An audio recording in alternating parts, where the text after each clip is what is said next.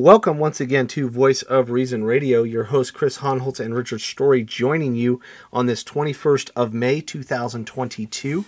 So grateful to have you guys with us. Thank you for being a little bit patient with us. Uh, we had intended to get this out a week ago, and then circumstances kind of pushed it to what was going to be uh, this last Monday. Today's uh, Saturday. And um, again, you know the the you know just different things that popped up, life uh, that uh, you know you got issues you got to take care of.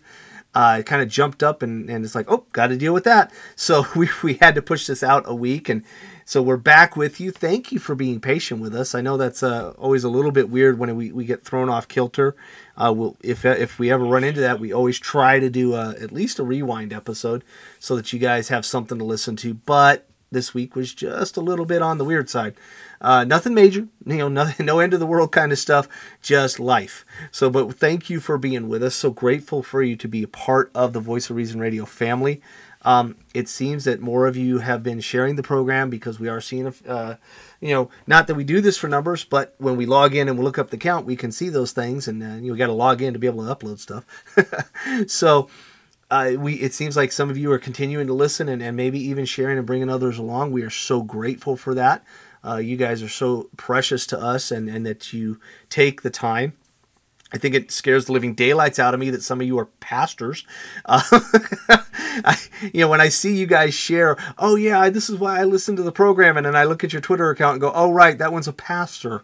it just makes my skin crawl.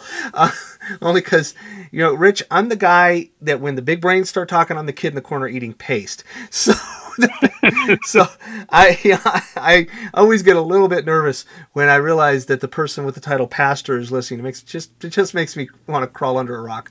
But uh, they, but we we are grateful, um, grateful that even pastors are willing to listen to the things that we put out because if if we're if you're taking the time to listen and you're people that we we recognize you know the words you're you're preaching the word solidly and thank you for the service that you do um, what you do is far more important than this podcast can ever be continue to pour yourselves into the life of your churches we're so grateful for that but it, it it warms our heart a little bit to know that some of you listen and feel that we have something we're contributing because you're going to know the word a lot better than we do, I, I think, and uh, and you're still feeling like we uh, we that we contribute something. So thank you for that. Uh, but yet we are so grateful to have each and every one of you, as I've already said. I want to remind you we are part of the Christian podcast community. Always encourage you to go check that out. Uh, we want to also, by the way, remind you, and we did this with our last episode. We do have a uh, a page on our website at slavetotheking.com forward slash gospel if you ever find that you just you want to at least share the gospel in some way, but you're never quite sure how to do it online, that's an easy resource that you can uh, make use of. We're going to try to be better about putting it in our show notes as well. We're not saying you only use ours; it's the best or something like that. It's just a tool. It's it's available. If, if you go, uh, I, how what can I share with them? I'm in a hurry. Here's a here's the link. Read this. I've done that. I did that with an atheist who started throwing some uh, some you know the typical uh, you know objections. I'm like, you know what?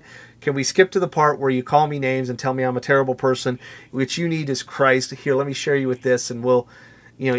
And it's it was a quick way for me to to just get past what was the typical rigmarole and and be able to put the gospel in this person's hands. So if you ever find yourself in a way that it's like I wish I could just drop this really quickly, is slavetotheking.com slash gospel. Read it first. Make sure you agree with what we've said. You know, and then if you agree with it, that's an opportunity for something you can share. So we will try to be better about putting that in the show notes. By the way, tonight's show notes, there's going to be several things. You're going to have some homework again. Uh, there are at least four different articles to share. Uh, Rich, you had two sermons. I'm also going to add uh, Darrell and Virgil's uh, article or not article excuse me podcast on a nuanced gospel that number 77 that they put out uh, some, quite a while ago now. And it was uh, it was fantastic. I think it's going to actually give you even more than what we talk about tonight. Um, but so there's some homework for you. These are things that we want you to read and listen to. So please please we create show notes for a reason. Go check them out so, with that said, uh, just don't forget we do have the website, slavetotheking.com. That's where you can uh, join and be notified when new stuff gets put out. Uh, I'm really, really trying to discipline my time better. Um, pray for me. I'm terrible at it. Uh, my, my time management is horrible. And uh, I want to read more. I want to write more. And I'm hoping that's something that I can start putting more into it as well. So, uh, again, pray for me. I'm being serious. But also, that's how you you can keep in touch with us. You can find our social media links on there. You can find our support links through Patreon. And by the way, a couple of you guys were really good about sending me some stuff. I still need to do a little bit more research. If you can think of something that's better than Patreon, or maybe you guys aren't a fan of Patreon, but you're a fan of something else, if you want to write to us, it's uh, voiceofreasonradio at gmail.com. I didn't realize how much Patreon dings you in fees. And it's not that I care about the fees myself, but if somebody's donating money and they say, I'm going to give you 5, 10, 20 bucks, whatever, I'd like to see that your money goes to what you're expecting it to go to, not lining the pocket of somebody at Patreon at taking over near more than 10% of what you give. Um, so if you can think of something that you think might be a better tool for for uh, you know crowdfunding for the program, let us know. We'd love to hear from you. Uh, and, you know, and, and, we're not doing that because we we desperately need the money. It's just this is one way you guys help us keep it on the air, especially at a time when you know everybody's dollar matters. And uh, it's I, I, always hate saying it because I feel like I'm begging you for money, and I hate doing that. Uh, but if you think of something that might be a better one or a better tool that's maybe a little less uh, dinging you in the fees, I'd love to hear from you because I, I hate to see people who are kind to us to even donate to see so much of their that go to some dude's pocket. Um, so anyway, that they're just putting that aside. Also, just a reminder that's how you can find out if you uh, uh, want to get like a T-shirt from the for the show to help support the show. Darren Chandler, hey dude, you uh, was over at the Truth Matters conference. He was at the uh, you know the uh, the Ark Encounter wearing the Voice of Reason radio shirt. Man, thank you for promoting the show that way. That was so awesome of you. Uh, so grateful for that. But um, if that's one way, you can help share the show as well. So uh, slave to the king.com, kind of your one stop shop. So with all that said, brother, how you doing this week? Better than I deserve, brother. And you, you had a mouthful for an introduction this week. I try. Um, I have, I haven't, I haven't discussed this with you yet, but um, I've been thinking about it, and I know I have a feeling you'll, you will agree.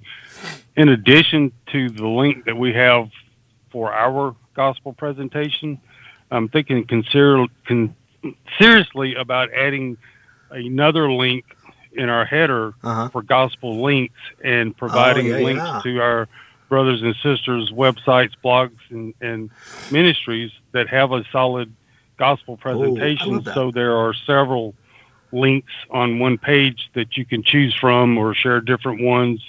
Um, if anyone's interested, um, yeah. M- most of the time, if you go to my Facebook or my Twitter feed, I try to. I'm trying to do better, but most days I tweet at least one online gospel tract from our from yes. some of our brothers. If you want to retweet that or download the image and share it yourself, it's a wonderful way and quick and simple to, you know, put a gospel presentation out there online. And believe it or not, sometimes when just two or three people retweet one image that I put out, mm-hmm. there have been times where I look at the little icon on Twitter and it, it will show you the reach.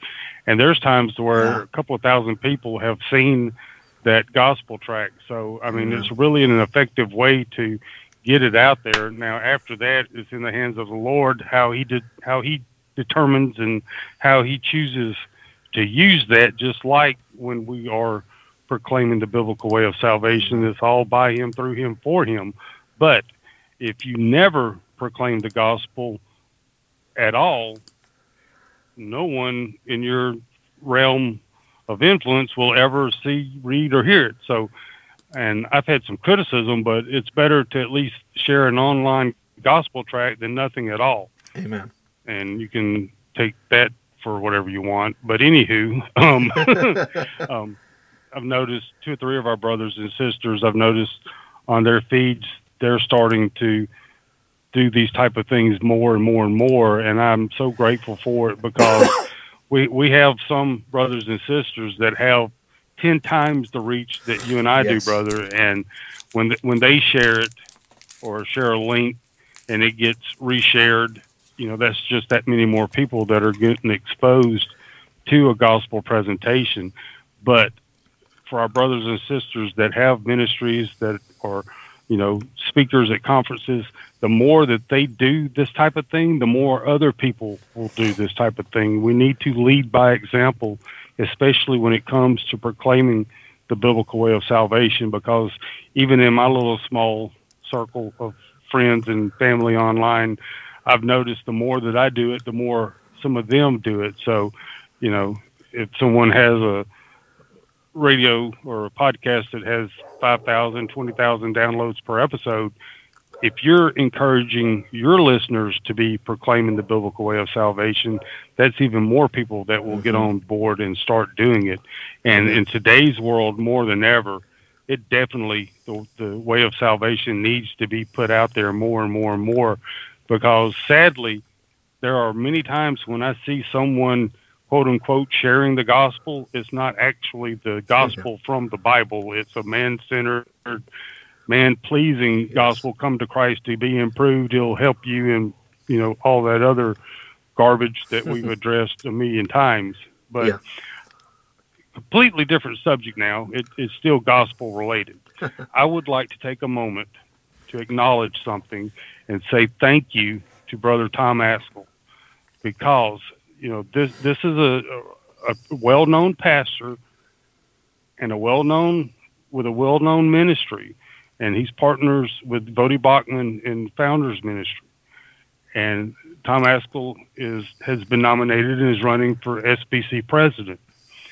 For a gentleman like him, that is so well known, to take time to reply a in a simple tweet, in a simple message, to reply to someone like me who is basically a nobody when it comes to the giant SBC machine that has such a small following and such a small footprint. Him taking the time and the generosity and, and the common courtesy to just reply to a tweet speaks volumes to me about a man's character. I asked Brother Tom a question online. I also asked the other gentleman that's running Yeah. as SBC president the exact same question. Brother Tom was kind enough to reply. I'm still getting crickets from the Yeah. other gentleman. And Bart, and I'm sorry if I mispronounced his name, Bart Barber. I believe so. Yeah. Is that right? Yeah. Okay. I, I, I get crickets in response from him.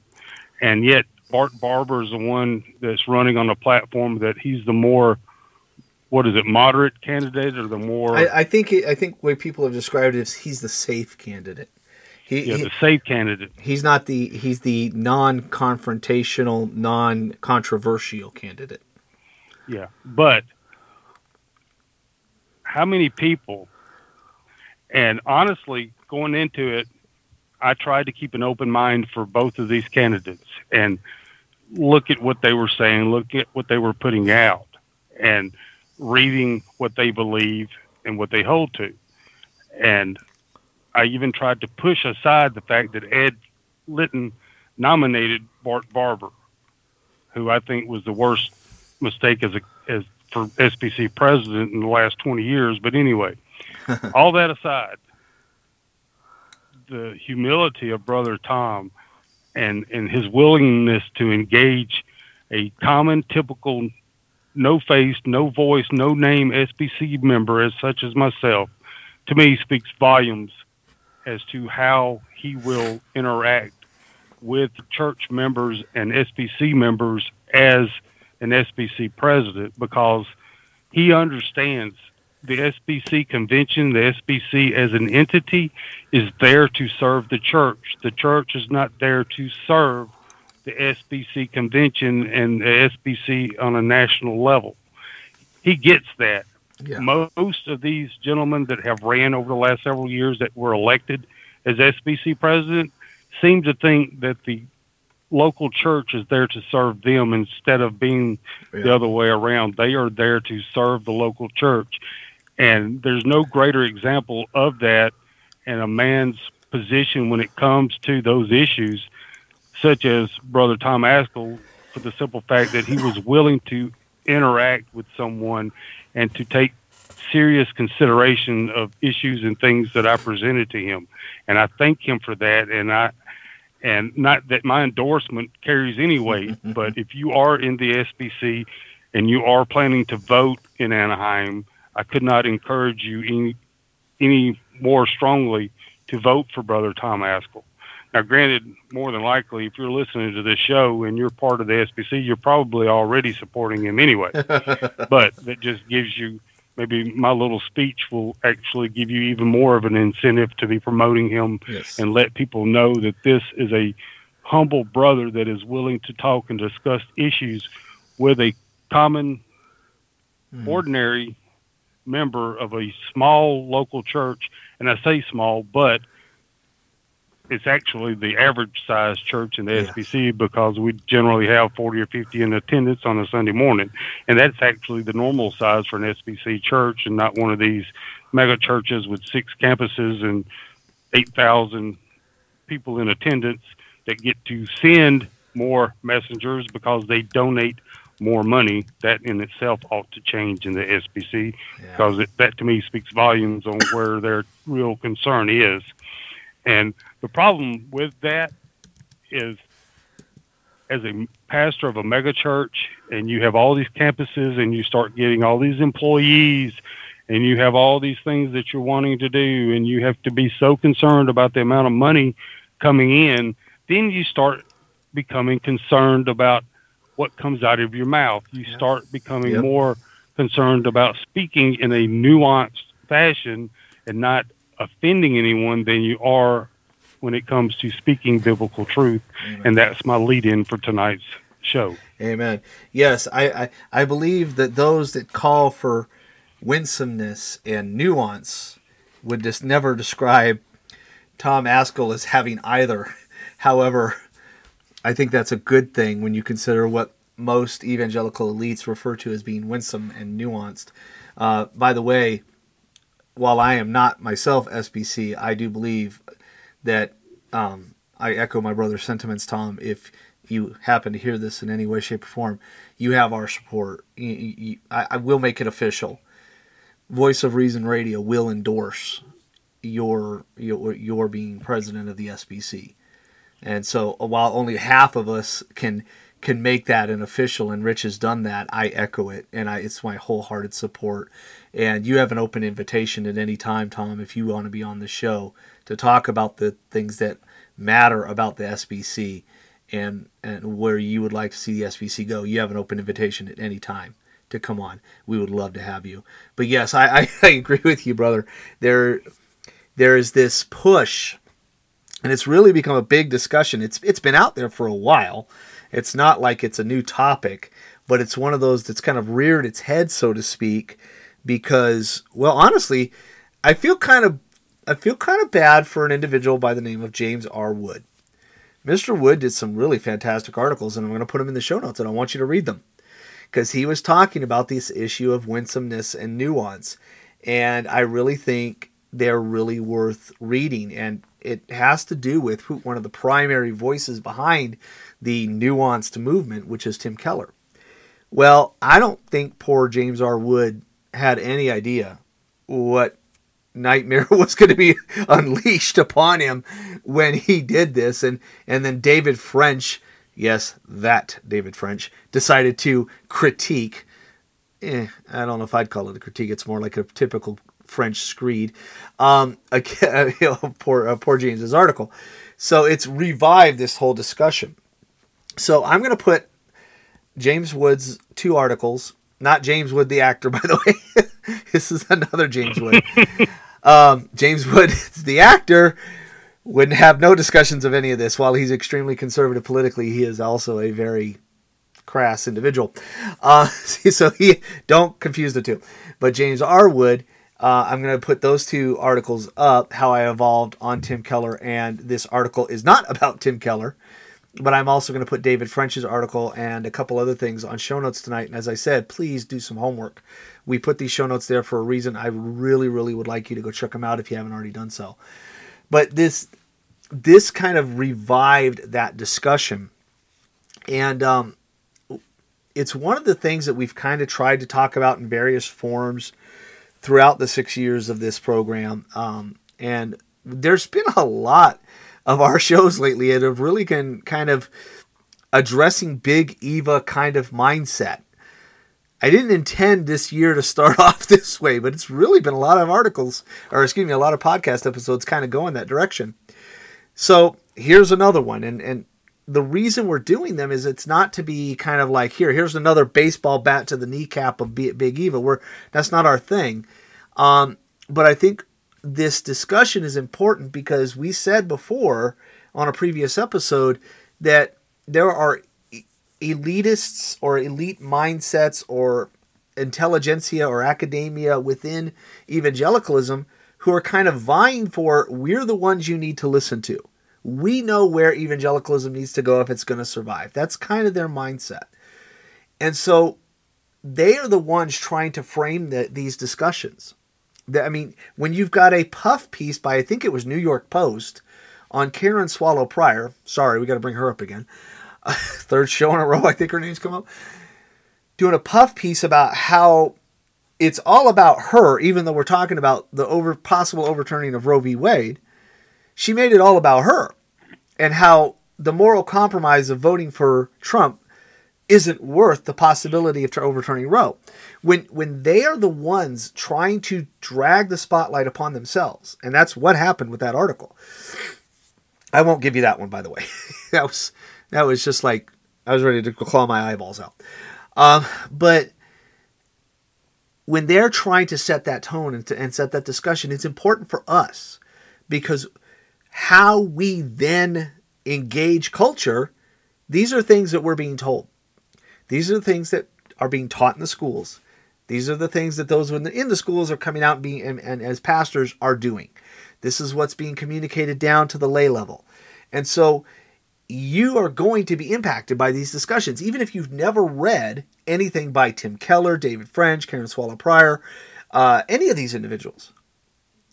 Gavin, uh, who who was it? Gavin Ortlund was another one that came up. You're going to be influenced on that, right, Rich? Well, absolutely, brother. And I'm going to jump the gun a little bit. The two sermons in our show notes by Martyn Lloyd-Jones, I can't encourage our listeners to listen to those enough to the point to where turn this off, go listen to those two sermons now before you finish this podcast they address. Now, these sermons by Martyn Lloyd-Jones, I think, were both presented to the congregation late 50s, early mid 60s, because I know in one of the sermons he was addressing the Vietnam War. Granted, the, the topics that he's discussing are outdated, but if you apply what he says to today's world, the solution the solutions that he presents are the same and apply to today, even when it comes to all these issues and spotlights on different individuals and, and political turmoil and different sides of the right and the left and conservative and liberal. Everything he said in 19 in the 1960s apply today. We're talking 60 years yes. ago. There's a reason for that because God's truth the truth in God's word never changes. The solution is the same today as it was 200 years ago. Open the book, turn the pages, and read it for yourself. But he articulates what I would love to be able to convey so beautifully that I'm basically just going to direct you tonight to those two sermons because it applies to today's world. It applies to what we see going on in Big Eva. And one thing I wanted, I meant to share at the start of the show that I can kind of slip in now and make it somewhat relevant. I had a conversation, I think it was about two weeks ago, with someone that proclaimed to be a Satanist who worshipped Satan, who claims that Satan is his God. I have to say, nothing about society or culture or politics none of that came up in the conversation. And I will add this I find this so disheartening. It is so shameful that the conversation with this Satanist was more polite and cordial than most conversations I have with people that hold to a progressive liberal type of Christianity. That is a travesty that this gentleman was that kind and for lack of a better word compassionate and willing to listen and willing to, to discuss the things of Christ and it ended I, I proclaimed the gospel with him and I shared a link and he basically said I read through it I don't agree with it thank you for sharing it with me mm-hmm. and that was kind of how the conversation ended Part, portions of this were actually online but I just wanted to point out that I find it disturbing that someone who worships or claims to worship Satan could be more polite than mm-hmm. most of these progressive liberal types that we're dealing with today that claim the word of Christ, that claim to be Christian. Yeah. Is it just me, brother, or do you find that disturbing? Oh, it's it's very disturbing. In fact, it was. Uh, I, I, I hated to say this earlier today, but there's an individual that we all know uh, him, if nothing else, because of a certain animated television program about vegetables who has become as woke as woke can be. Couldn't hack it in the kitty department of Big Eva, so he's now in the in the woke department. But Phil Vischer. Okay, I got to remember that one. uh, Phil Vischer has t- t- just I think uh, yesterday looking at the tweet here in addressing the topic of abortion had more snark in responding to a fellow Christian than probably what you got from the Satanists. And, is, and, and this, is why after I saw this today, I said, you know what? I'm sorry. You, y'all gonna, you can take issue with me. I don't care. Um, I'm, I'm, I've, I'm calling it. Phil Vischer's an enemy of the Christian faith. He, he is not representing Christ. And this individual is, in a conversation with Phil Vischer, is trying to draw out, hey, as a Christian, you know, abortion is murder. We should support the fact that abortion should be illegal because it's murder. And his response it, through this thread, and this is the one that I saw today, just you know, it baffles my mind. Murder laws aren't analogous since murder is, by definition, an unlawful killing. What? You're saying this to a Christian. The conversation is about what sort, uh, sort of killing should be unlawful doctor assisted suicide, abortion, drone strike. An overwhelming majority of Christians believe abortion is a nuanced topic. This guy is saying we need to be nuanced, and yet that tweet is full of snark. And when you, if you, I have and, a question. And, and, I was just to say, if you see on, on any of these videos that like woke preacher clip shares, he's full of snark. I'm not. I'm not reading into that. Go ahead. I'm sorry. What was your question, brother? Did, did you say that he claimed that murder is an unlawful? Right. He said murder law. Okay. Said murder is by definition an unlawful killing. Actually, murder yes, is taking the life of an innocent person. well, I'm I'm thinking he's not coming back and read Exodus. Yeah. Because in, in the original in the Old Testament it's thou shalt not kill. Right. And Jesus went on to proclaim that if you have hatred towards your brother, you've mm-hmm. already committed murder in your heart. Yes. I'm just wondering if he's even familiar with what the words of Jesus Christ have to say both in the Old and the New Testament because both of them are the words of Christ. Well, honestly, I don't think Phil really cares what the scriptures say um, because he's more concerned about a nuanced discussion, which is which, which we need to get to. But the point is, here you got to sell them maters. Yeah, yeah. Well, he, I think he sold that mater company, and uh, now he's trying to stay relevant. But the point of all this is here's an individual who claims to be a Christian, who is full of more snark and attitude towards Christians who uh, toward my wife will smack me if I put an S on the end of that toward fellow fellow Christians who are uh, trying to respond biblically. And what does he say? Oh, majority of Christians, where are you getting that stat there, uh, Phil? And how do you define Christian? Believe abortion is nuanced. Who cares about whether it's nuanced? It's is it scriptural? And that's what this individual is trying to draw out.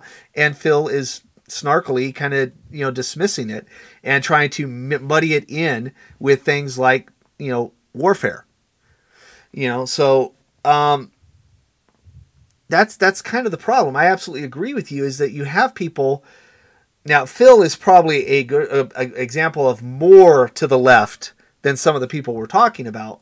Um, as as we were talking about, like Tim Keller, and so Tim is definitely leaning left. Uh, David French claims to be a conservative, but he certainly punches right.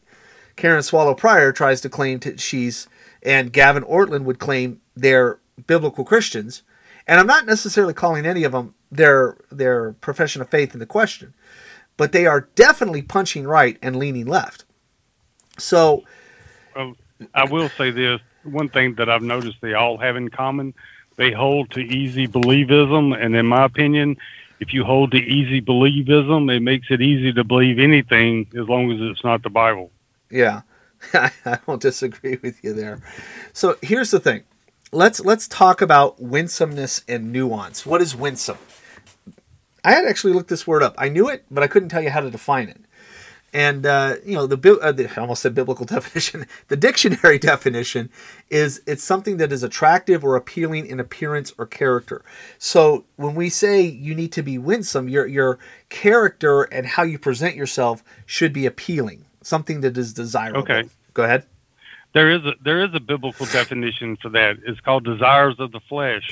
yes, I I agree with you, and we'll get into some of this. Um, the other is the word the other word nuance, a subtle difference or shade of meaning, expression, or sound. So when we talk about from an evangelical perspective about being nuanced, such as Phil Vischer's perspective, well, there are different shades and, and, and perspectives on that, and we need to address those. Rather than saying abortion is murder, we need to have a nuanced approach that takes other perspectives into consideration. That's what they would say by nuance. Now, there is a place for winsomeness and nuance. Look, if I come out and I pull the uh, I mean, if you go to Twitter and you look up, uh, like I, I think it's IFB independent, yeah, IFB preacher clips. I think it is independent fundamentalist Baptist. Yeah, IFB preacher preacher clips. And you see these guys who are yelling and screaming and almost frothing at the mouth. Yeah, that's not very attractive or appealing. so if I go out and I want to share the gospel with someone and I take that approach does anybody do even if you're speaking the absolute truth is anybody going to listen to a word you have to say no of course not you still want to present yourself in a way where people will hear you okay so we don't want to be raving lunatics nuance okay go ahead we would we would call those for and i haven't been able to in years but the open air preaching realm those are considered open air yellers. Yeah, or, or open air protesters. They're protesting sin. They're not trying to yeah. convey any sort of compassion and understanding towards the lost, knowing that they're going to spend an eternity in hell. They're just yelling and screaming. Yes. And that, yes, that's not biblical. And no, we do not need to be doing that type of thing when it comes to lost individuals and, and proclaiming the gospel we're to doing it, to do it with love and compassion, understanding and knowing that the fate of this individual is an eternity in hell. Exactly. But we don't soft pedal or soft sell sin. We don't avoid using words like wrath and sin. Bingo. But as, as we've said before, you don't want to be a jerk for Jesus, but you want to proclaim the biblical Jesus. And that means everything wrath, sin, compassion, love, forgiveness, birth, death, resurrection, all of these things that are foundation to the biblical gospel. We need to explain and proclaim all of that. And this is an issue that Martyn Lloyd-Jones addresses in those sermons is the lack of today's modern evangelicals their willingness to address sin and call sin what it is but instead we have gentlemen like Tim Keller wanting to nuance or obscure, you know, or paint a gray picture when it comes to sin. Well, may, maybe sort of, kind of, you, you know, you really don't need to be doing this. Um, uh, we we we need to, you know, be more gentle when we're addressing abortion because you know, not everyone understands or not everyone has the same opinion on it. So we need to kind of be flexible and and see if we can't win them over to our way of thinking instead of just simply proclaiming what the Word of God says. They're trying to be nuanced. And I looked up nuanced, and one of the definitions or synonyms I found was obscure. And obscure yes. means to present something with a deceit, deceptive twist on it to where you're, you're wanting to paint a picture of a rose, but you're presenting a picture of a daisy, wanting them to believe it's a rose. And yep. I really like that analogy I came across. Amen. Amen.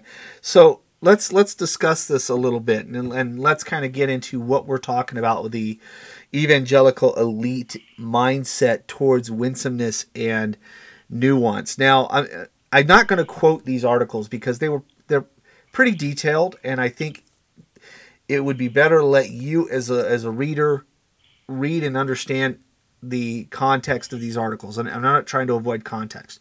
They they are the backdrop for what we're trying to address here.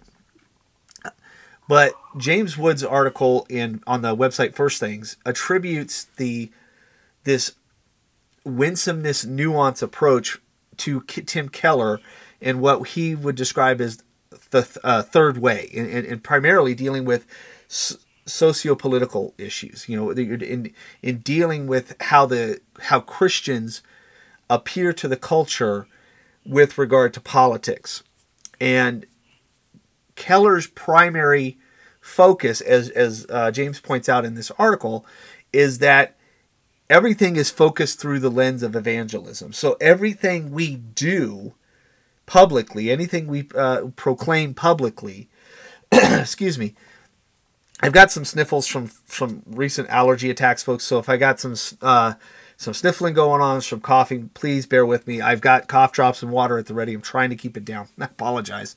Um, so in dealing with the public and making public pronouncements and stuff, we always have to be concerned about how the world is viewing us. What are we damaging our witness? In other words, are we presenting ourselves and our arguments in such a way that they just seems too politically in one particular direction?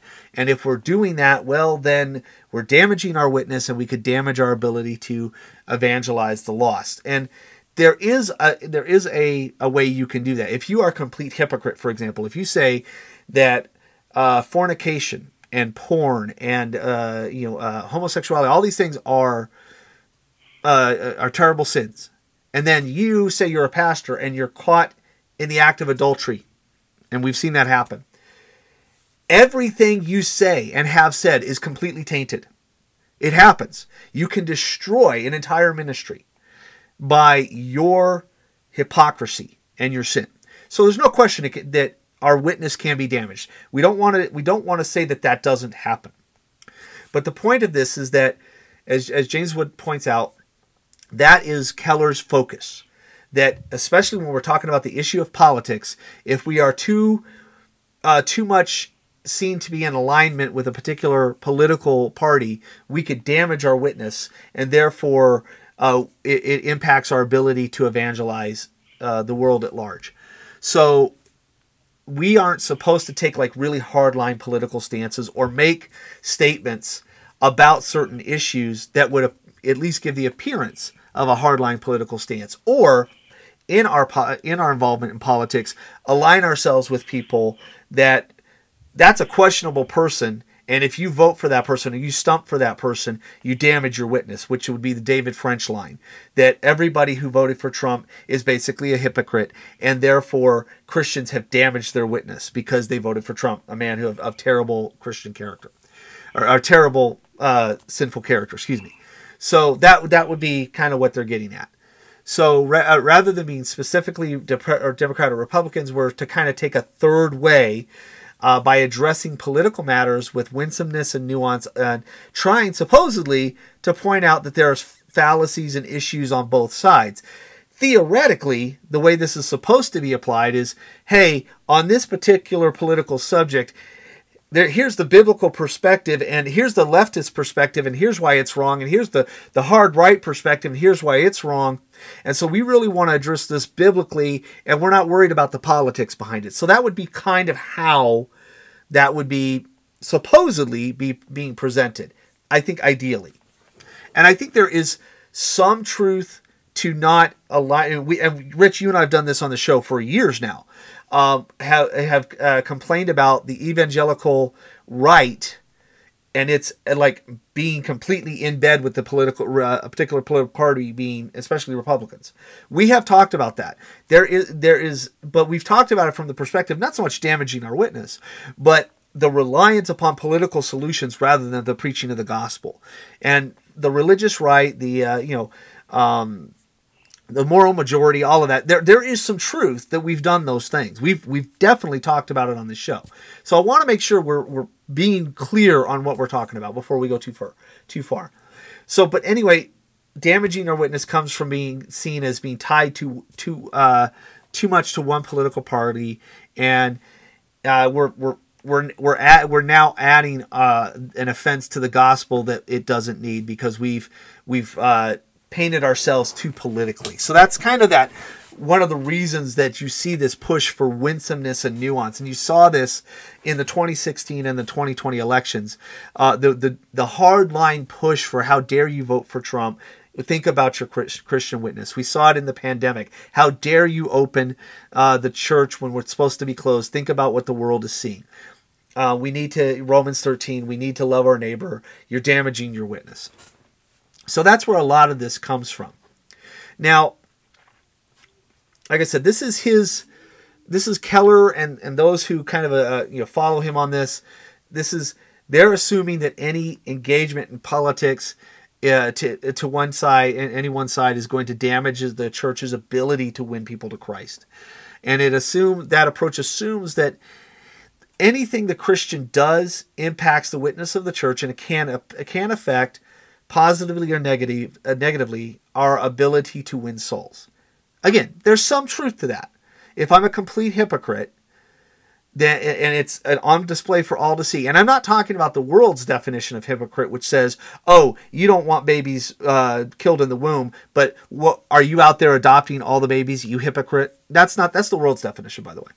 An actual hypocrite is this is a sin, and then I do act like that sin's no big deal for me to do it. That would be an actual hypocrite right? So this approach doesn't uh, dif- differentiate the Christian's responsibility, however, to seek justice or the common good in whatever society in which he or she lives. So that's that's one of the things that James Wood points out that Keller's whole hog approach in the third way, this don't be too political or identify too easily or be too easily identified with a particular a particular side uh, because you damage your witness neglects the fact that the Christian has, in his ability and to some extent a duty, to do justice, to do to seek the common good uh, in our society. I mean, why, why do we have Christians that have set up hospitals? Why have we uh, do we have Christians who have set up uh, adoption agencies or orphanages or charities or food pantries? Why? Because we're seeking to do the common good. Why are Christians involved in setting up you know legal funds and stuff like that because we want to do justice. Why are christians involved in lawmaking and law enforcement? Because we want to do justice. So we have this ability one and and some and to some respect two a responsibility to seek justice and, and, and to seek the common good in our society. So when when people like tim keller and david french and others are saying how dare you take this stance? How dare you speak so hard right political on this issue? You need to be, as uh, as Phil Vischer said, you need to be nuanced. How dare you take this position? What they're saying is your commitment to doing justice, to seeking the common good, is far too is a bridge too far to take because you might damage your witness to the world at large and we need to win these people to Christ. So that's kind of the problem is the the overall concern is we need to be winsome, we need to be nuanced, that we need to be kind of less clear on these issues because we really need to be concerned with what will the world think. And that was kind of the big thing. Rich we heard this at the sbc the world the, the convention last year. The world is watching. Why are we making an issue of this? The world is watching. So i think that's kind of what we're talking about is this is the winsome and nuanced argument kind of in a really tight nutshell. Um, you know, does that make sense? Are we making a clear case here? I think. Absolutely, brother. But one thing I wanted to point out, you know, it, like you said, we've covered this issue in the past about the fact that Christians are are automatically considered conservative or conservatives are automatically considered Christian. It's not being a conservative that makes a person Christian. It is their relationship to Jesus Christ, whether they've received Christ and whether Christ has accepted them as a born again believer. And in today's world, we, we have the benefit of divine grace in today's society. There are hospitals, there are churches, there there are not churches, but that's that's not my point. But there are hospitals, there are adoption agencies, there are legal funds, there are all these things. But a lot of these things are provided, possibly even nonprofit, or provided by false religions such as the Roman Catholic Church. There are thousands of hospitals in this country that are sponsored and promoted by the Roman Catholic Church that were founded and put into place by the Roman Catholic Church. There are all types of abortion, pregnancy, not abortion, but pregnancy crisis counselors that are not Christian. There are homosexuals that stand against abortion there are worldly people standing against these issues. And in today's world, you can't tell the difference between a nice Christian, a nice Muslim, a nice Hindu, or a nice Roman Catholic if they are trying to help others. People will look at them and say, oh, that must be a really nice person. They must be a very good person. The thing that separates the true Christian in this world from all the good works in the flesh by all these different individuals, religions, politics, politicians, secular societies is the gospel of Jesus Christ. There is no nuance in the biblical gospel when it comes to sin. God's word explicitly states if you murder, that is a sin. If you have sex outside of marriage, that is a sin and it's very explicitly put. There's no nuance. There's no double talk when it comes to the Word of God. There's no gray area when it comes to sin. There's no sin that you can say, well, that may sort of kind of, that might be a sin depending on the way you look at it. Yes, there are some issues that a weaker or a young Christian may not completely understand, just like when Paul addresses eating meat with a weaker brother. But there are issues when it comes to sexual immorality sex is for the confinement of a marriage between a man and a woman in marriage, period. Anything beyond that is sexual immorality. And I could go on to other forms of sexual immorality that involves issues of the mind and the ears and the eyes and the heart. But the Word of God makes it clear this is a sin. Why would men such as Tim Keller and these other individuals think that we must be nuanced when we're discussing these things to win someone to Christ? We don't win and can't win anyone to Christ. Only Christ can save that lost, depraved person in love with their sin. No matter how sweet or nice or polite Tim Keller talks, mm-hmm. he will never break that bondage of love for sin from that person that is in the world only the power of Jesus Christ and his word can break that chain, that slavery to sin. No matter how nice you might be, no matter how you soft pedal a particular sin, no matter how you try to put all these different spins on abortion and everything else.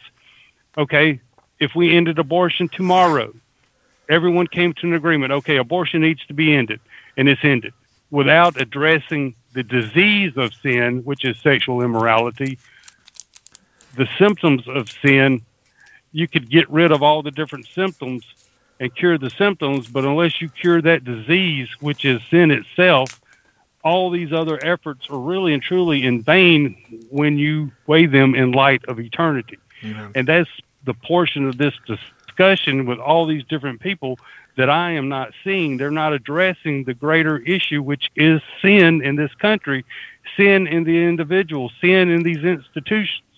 And unless the sin, the dis- disease of sin itself is addressed, all these other symptoms are going to keep being there. I mean, it's like someone having half their arm cut off and a splinter in their finger, and instead of trying to sew up the gash in their arm, people are standing around trying to get the splinter out of the finger. Right. Unless you address the major issue, which is sin itself, and address it with the cure that God provides, all you're doing is banging your head against the wall and you're actually fighting against the will of God. Even though you think you're doing something good, you're fighting against the power and the will of God because He provides the solution. It's not in your control, it's not in your power, and never will be.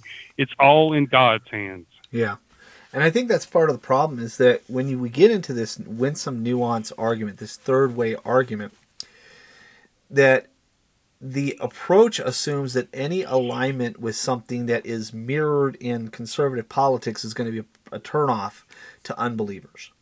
And that goes back to what you're talking about when we're talking about the issues of sin. So, for example, uh, a, you know, the winsome nuance approach would say that on matters of social justice, on matters of gay marriage, abortion, etc., winsomeness and, and, nuance requires that Christians understand that holding too hard to a particular negative position on the matters will end up c- causing offense to an unbeliever. So, uh, those who hold to social justice would be angry if the church does not support freedom from oppression.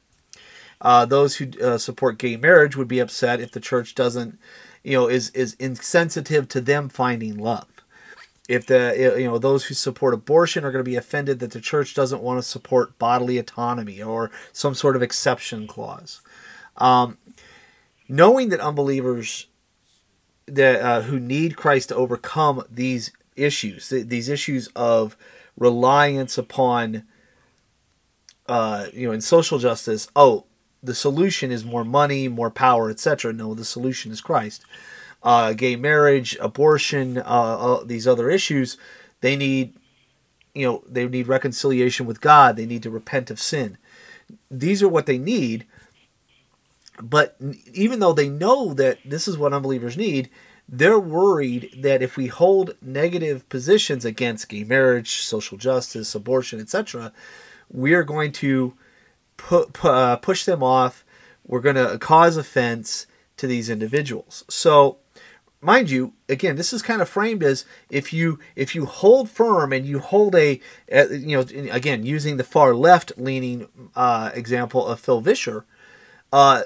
Well, there's a lot of people that believe abortion should be nuanced because we can redefine murder to mean something different than we're not going to worry about what the scripture says about it because he doesn't want to say abortion is murder because if abortion's murder then he has to uphold what scripture says so he's worried about offending unbelievers. So rather than seeking, you know, uh, politically conservative answers, in other words, overturning something like Roe, Christians need to be willing to accommodate some sort of middle ground where we speak the truth of the gospel to them without angering them politically. So if we say we need Roe overturned because Roe uh, is, is one of the reasons that millions of babies have been murdered and that's a sin, we shouldn't be allowing that's a national sin, um, then that's holding too political a uh, solution. We need to go back to being nuanced about the issue of abortion, kind of what, what Tim Keller said in a, a tweet several, oh, a couple weeks ago now, I think, where he says, "Well, the Bible tells me abortion is wrong, but the Bible doesn't tell me the best way to address the issue of abortion." That's what he's talking about. Instead of saying making uh, abortion illegal, that would be a hardline political stance in his view. We say, well, we need to figure out what policies will best help eliminate or reduce abortion which is, by the way, what Phil Vischer said. He wants to, he didn't say he wanted to end abortion, he wants to minimize abortion. That's his quote, folks. So um, that's why I say Phil Vischer, enemy of the Christian faith. Um, so instead of just holding these positions, that would be. I want to stick something. Go ahead.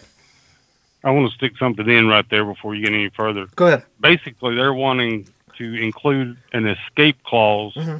for certain forms of sin instead of just saying that all abortion is wrong, all abortion should be eliminated.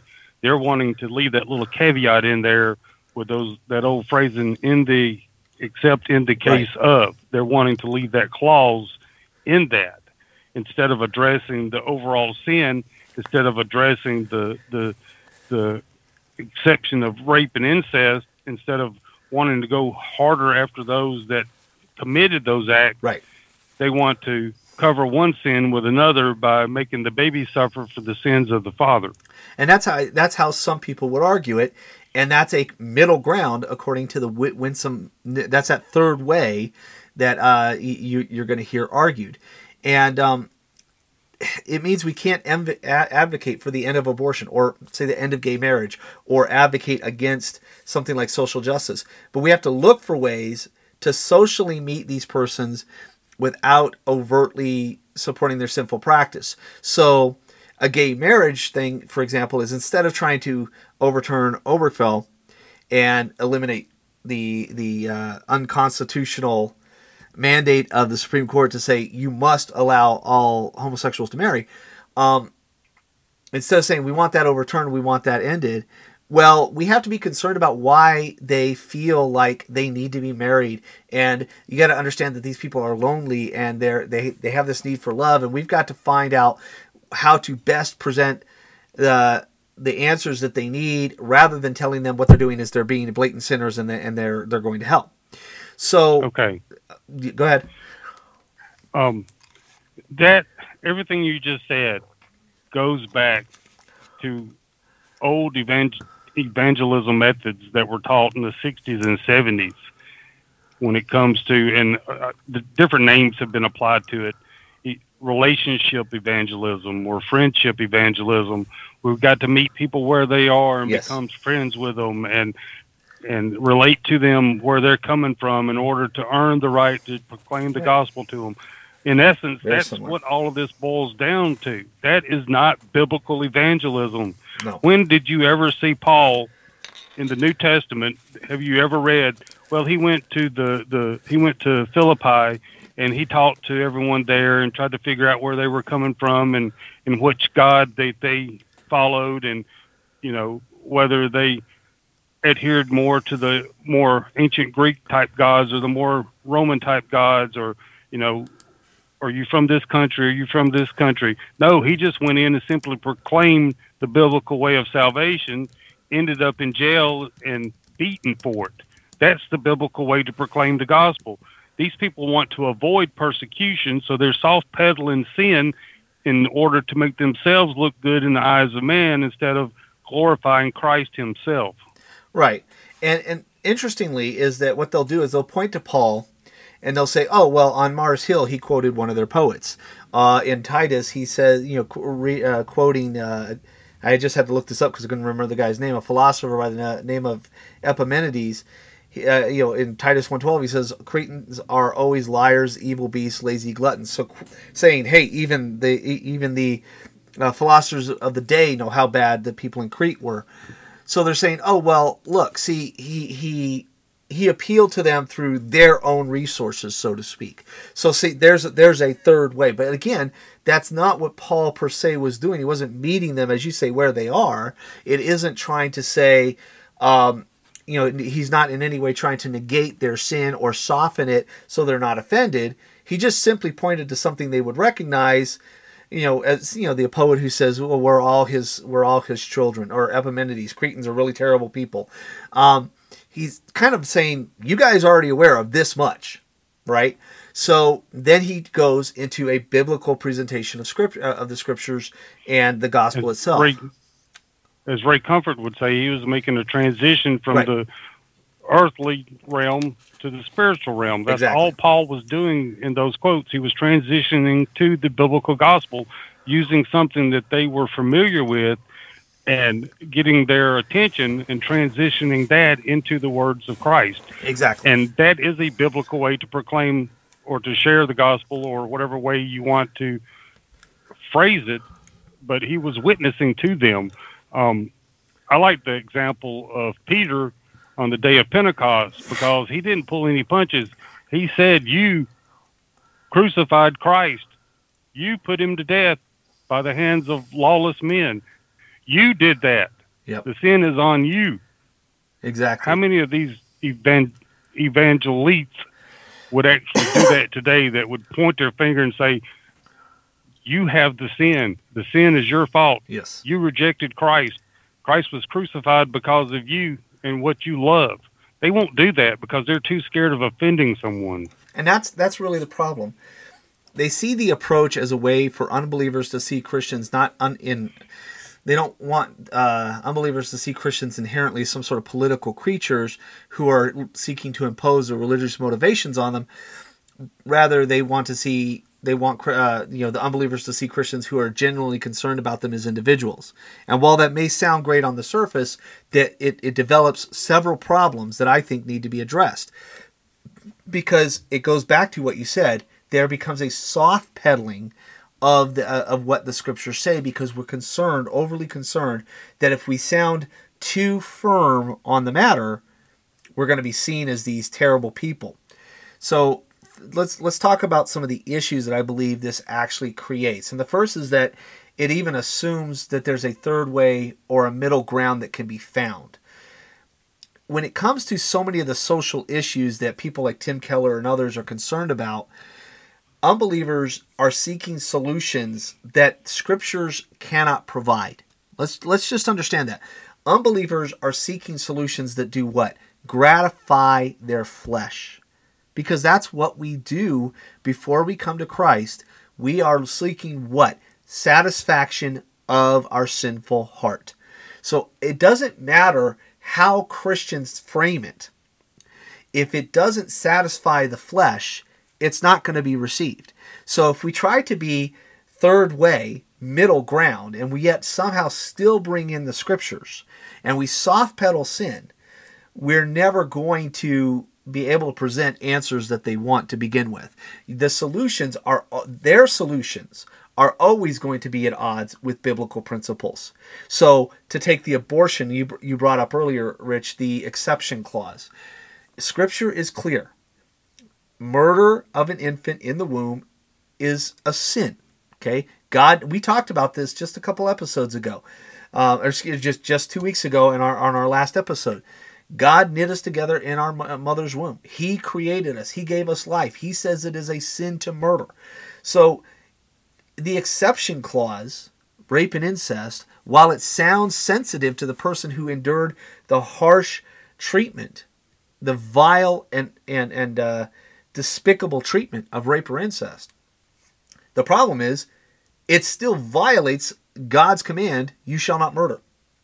So, the middle ground of being nuanced about abortion ends up causing a problem where we have to come up with a solution that doesn't sound super political right super hard right political but we end up finding ourselves at odds with scripture so how can christians abandon clear christian principles to go seeking a, a middle ground that doesn't exist. That's the first problem.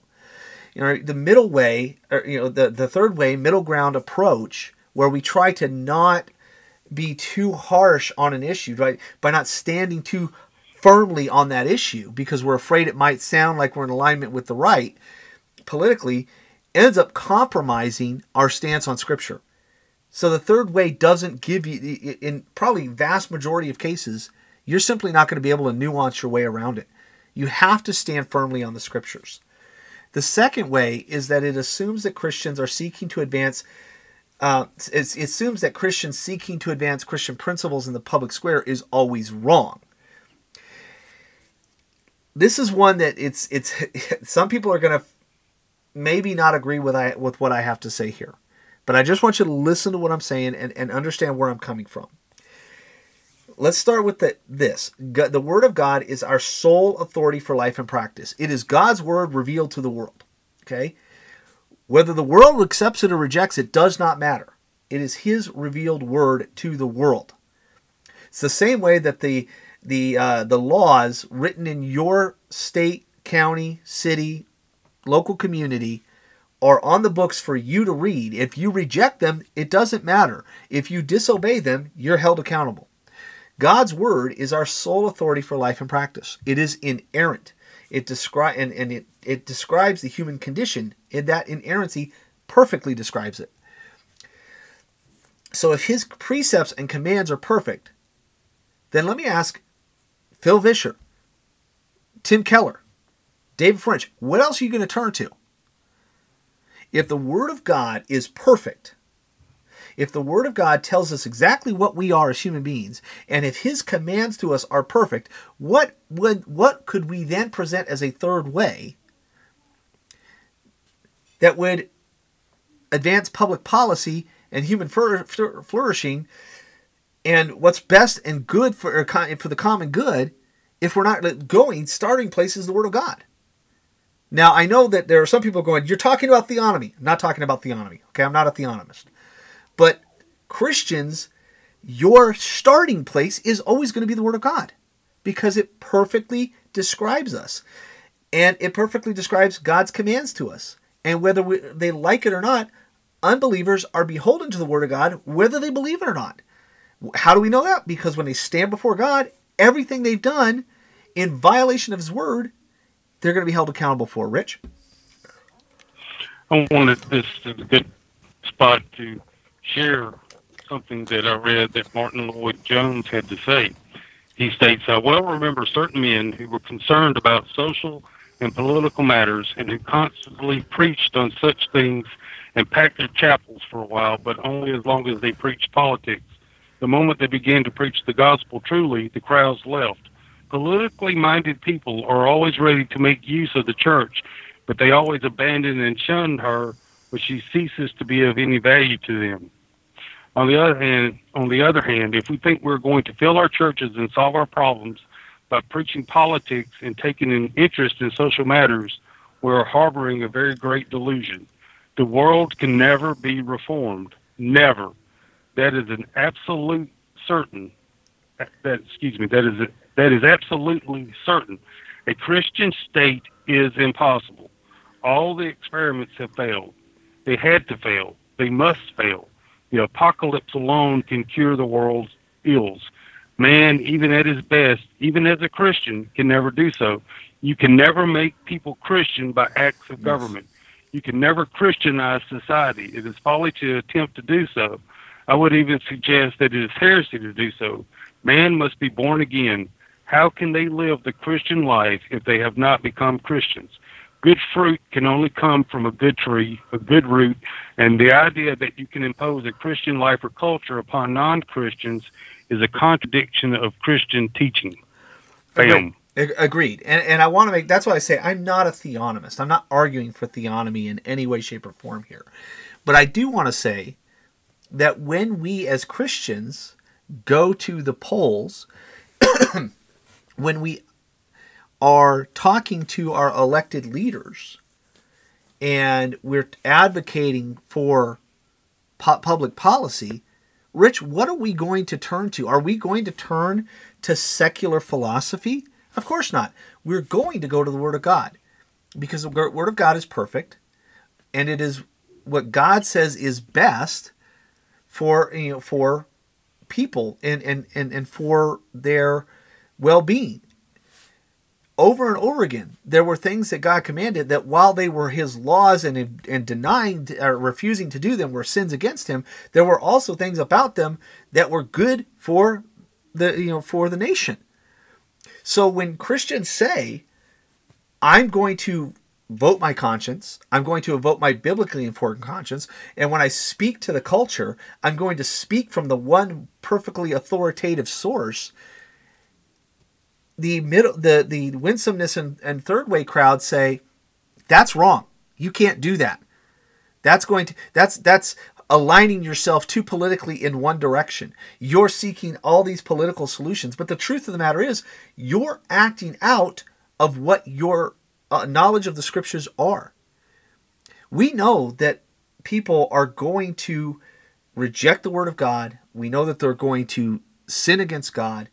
And we know that even if we could create a utopian society, everybody in it would die and go to hell.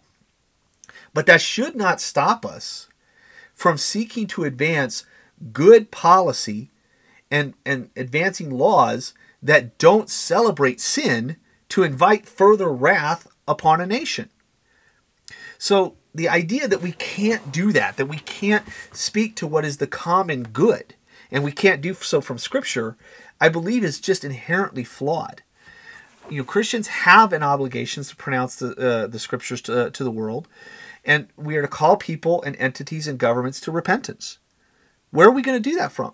We're going to do it from the Word of God, and we're going to do so publicly. And we know that we can do that because we have people like John the Baptist who spoke against Herod. We saw we uh, you know Christ when he was told flee from here, Herod is seeking you. What does he say? Tell that fox. You know he he, he speaks against uh, Herod as being you know ter- uh, uh as basically a corrupt leader. There is you know there is nothing that says in Scripture that we cannot publicly proclaim this and that we can say it is wrong for a culture to embrace and celebrate sin. In fact, we are called to tell the opposite that we ought not celebrate sin at all. So, uh, we have these uh, our primary command to go forth and make disciples. Absolutely, that is our primary mission.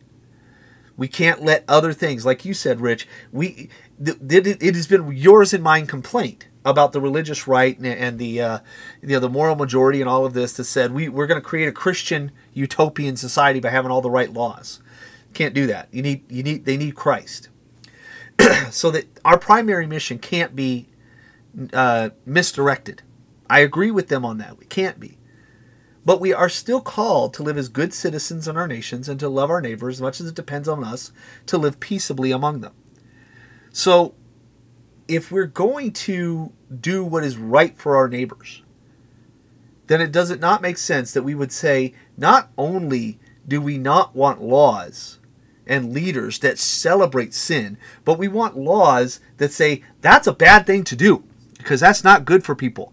Leading them to believe this degenerate lifestyle, which is damaging emotionally and physically and mentally, is bad, but it's also we care about it because our religious convictions and our understanding of Scripture says you are vi- inviting by sub- publicly celebrating this sin, you are inviting the wrath of God upon a nation.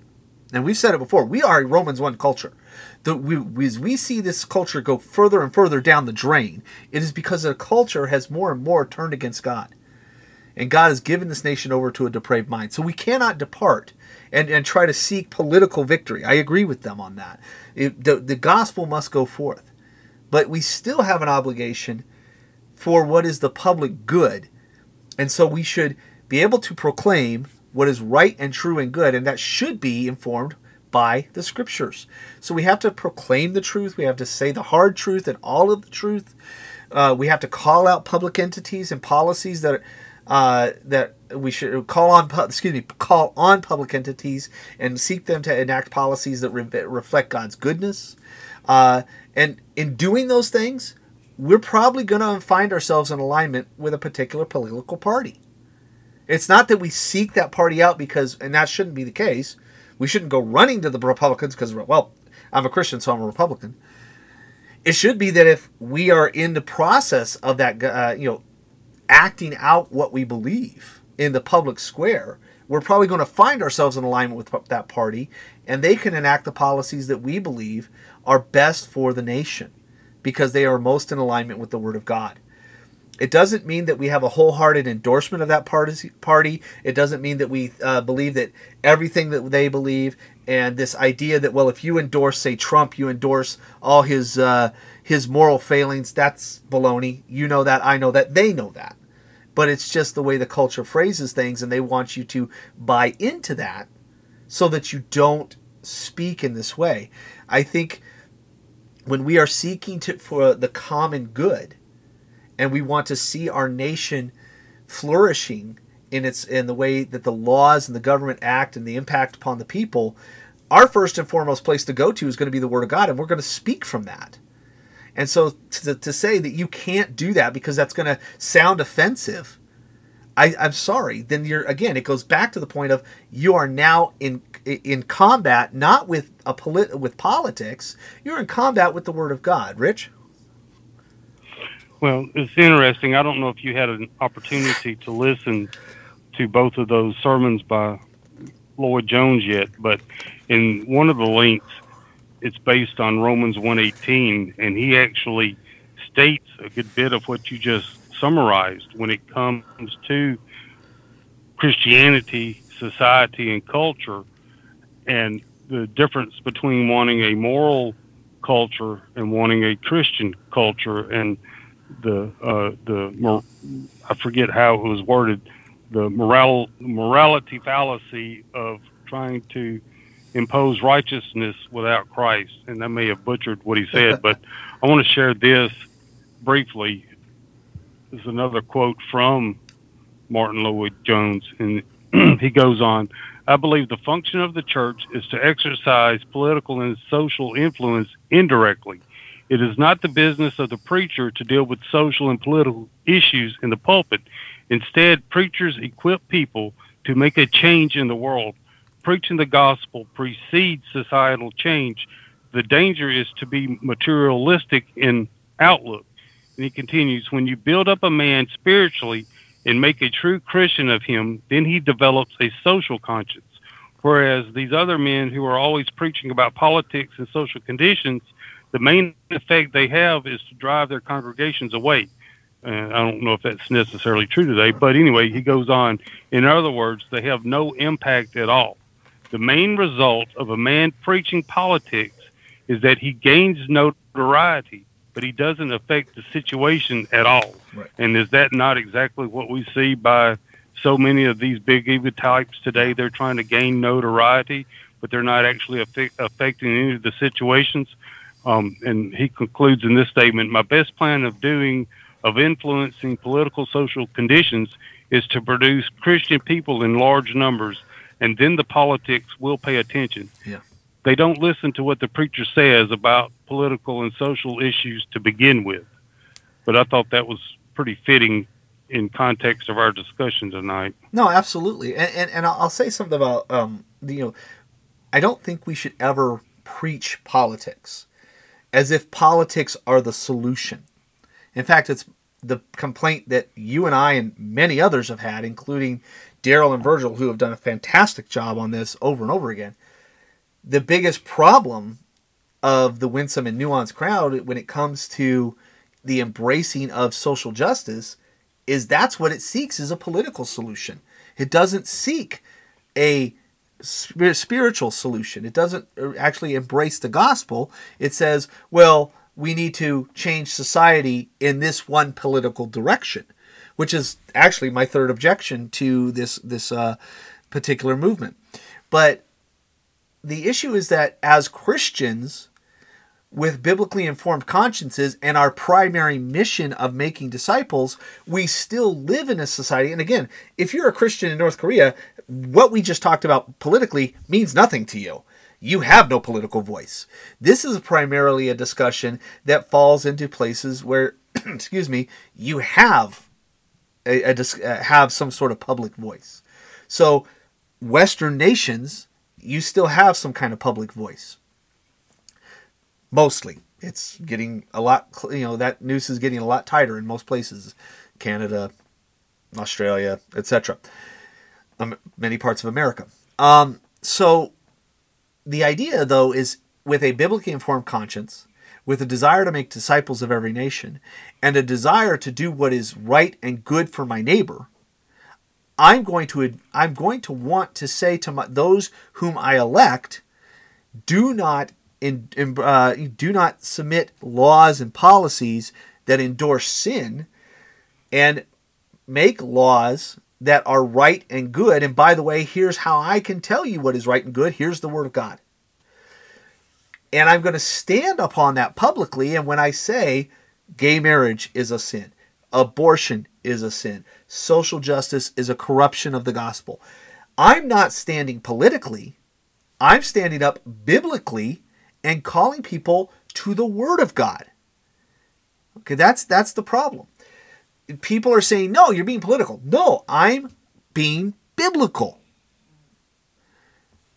This is the third objection is that when we say these things, for example, abortion is murder, it should be ended people like Phil Vischer would say you're not being nuanced. Well, if scripture says that it's murder, and it does, why are you who are you worried about me being nuanced to? It's certainly not to the political right. Because the political right in many cases agrees with me. So who are you being nuanced to? The political left. The mo- the moderate to political left. Okay?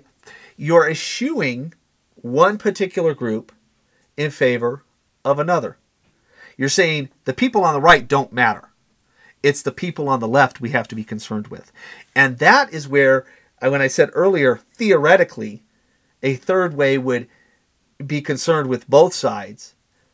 When you look at the behavior of the winsome crowd, what do they do? Well, to quote James R. Wood, punch right, coddle left. Now, he was quoting that from elsewhere, but that's what he said in his article is we do seem to see that happen. Punch right meaning attacking the right, coddle the left, kind of nuance and be kind to them. And that's what this does. Now what are you doing? You're showing partiality. see, what they're doing is that they they decry anything that seems to be politically conservative. That's if you say abortion is murder, you're being political. But if you say abortion is nuanced and there's many aspects and and Tim Keller's response there, we have to find different ways to address the issue of abortion. You're coddling to the left because you haven't told the left what they believe about abortion is wrong. But you've told the people on the right you're wrong. You can't say that. So that's we saw this played out in like major like megaphone blasting spades during the 2016 and 2020 uh, election cycle. Those who called for nuance and winsomeness, like repeatedly talked about the moral failures of Donald Trump and demanded that Christians not vote for him. If you vote for him, you damage the, the church's witness. All right. Now, I would say that there were there were some voices in that elite crowd that would acknowledge that Hillary Clinton and Joe Biden had issues. But we talked about it and we shared the link on the previous episode about how they paved the way for a Biden victory. Now, putting all discussion of voter integrity aside, okay, just that's that that's a different issue. There were those who paved the way by saying we I think it was even Tim Keller that said we have to make space for Christians who could feel they need to vote Democrat. Voting for the party that objectively said we will expand abortion access. We will expand LGBT rights. We will expand trans rights. The, it was Biden who said it, trans rights are the civil rights I- issue of our era. I mean, these were people that like took scripture and looked at the list of sins and said, that's our platform. That's what we're going to stand for. All these sins are virtues are now. Okay. They decried Donald Trump, but they didn't put anywhere near that kind of uh, vociferous objection to the Democrats in any way, shape, or form. They just didn't. That's objectively true. Um, and again, we saw articles. We saw we talked about the pro-life for Biden people. We saw articles about making space for people voting Democrat, etc. We saw repeated assaults on, on Christians by casting aspersions and doubt on anyone who would vote for Trump, despite how they why they explained why they felt they think they could vote for him. The simple truth was that in, the simple truth about this is that in practice, winsomeness and nuance is reserved for a particular group. That's why Phil Vischer can be snarky to someone who says abortion is murder, but he can look to the people on the left and go, abortion is nuanced.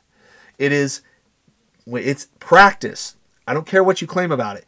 Its practice is I'm going to coddle the people who are actually neck deep in sin and going down for the third time because I don't want them to be offended by taking too strong a stance. Rich? Well, and the sad reality is when when it comes to these big Eva pastors like Tim Keller, and they're they're trying to take a middle ground in all of these different issues.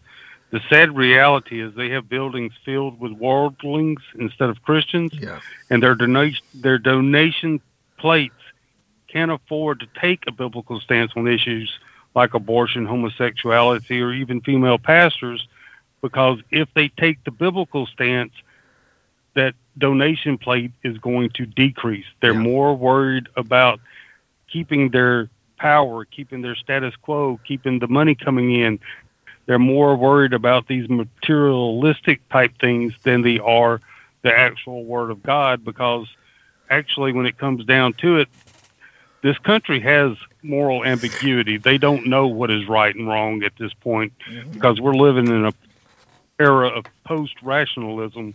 Because you know, 50 years ago, someone may not have been a Christian, but they knew what was right and wrong.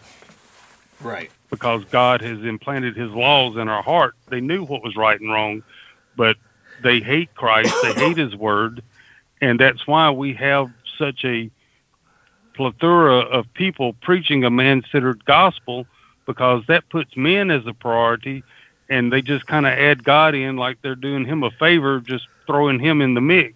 Yep. And sadly, that's what I see most of these these big Eva types doing, because they want to take this nuanced middle ground, wishy-washy stand on biblical truth and still claim to be a Christian because they're appealing to the moral turpitude of this nation instead of what the word of, word of God actually teaches and proclaims. Yep. that makes sense. No, absolutely. And that actually plays into the last point that I have here. The, all of this comes down to our ability to proclaim the truth. If you are if your ministry is built around trying to appeal especially to one particular crowd, your you know how's it go? What you win them with is what you win them to. If you win them with abortion is nuanced or same-sex attracted people need to under we need to understand their need for love or you know like the revoice uh, conference kind of stuff that's what you're winning people to if you change the message midstream to start preaching the truth about scripture you're going to as you say they're going to depart so what you win them with you win them too. and this is the pro with the you know the last point i want to make is that the winsome nuance mentality. And again, I would agree that how I present myself, if I present myself as a frothing at the mouth lunatic, you're not likely to listen to anything I have to say. And Christians, by the way, online, we need to be better about that. Some of us, myself included, take too much joy in basically telling someone off. We got to be a bit more careful about that. Doesn't mean we can't stand firmly, and I'll talk about that in a second. But we got to be a, little bit, you know, we got to be restrained a little bit. Some of us are a little too eager, and I'll take the blame as much as anyone else. Sometimes I don't have a problem telling an obvious troll they're an obvious troll and bye. Okay, if I well if I don't if I present myself as a bit of a jerk, are they would they then listen to anything I have to say? Unlikely. Being nuanced and being willing to work through an issue, and I, I won't go into the details, but you know, the, we we had a, a discussion with my family and my son brought something up. I said, Explain that for me. Explain why you think that. And I gave him time to explain it to me, and then I went to, you know, gave him the scriptural answer. Nuance can mean there, there, you can allow for people to present their perspectives, and you can be willing to hear them. Listening to alternative perspectives isn't going to harm you in any way. It will give you wisdom about how they think and how you can approach biblically. But you still have to approach biblically. The problem is that winsome and new, this winsome nuanced approach, this third way middle ground approach, ends up resulting in you're not able to sound firm or authoritative on an issue. Going back to Phil Vischer's thing. Well, many Christians think it's a nuanced issue. What about this, this, this, this, this, this, this? Okay, what does Scripture say, Phil? Let's not worry about all these other issues right now. What's Scripture itself say? We have to start with the authority of Scripture not what multitude of other Christians, when we do any number of surveys, most of them aren't Christians when we discover what they actually believe. So, um, why are we starting there? Let's start with what Scripture says. The problem is, is that unbelievers uh, worship themselves at heart. I mean, let's just be honest. When we tell them that the uh, and and telling them that the desires of the heart are sinful, they can see it as unkind. So if they're worshiping themselves, if they're worshiping the desires of their own heart, and we say, by the way, this is what Scripture says about what you're doing, they're going to say you're being mean. So the third way would say, we can't do that. Middle ground would say you can't do that. You have to meet them where they're at. You have to you have to find a, a nuanced way to approach it.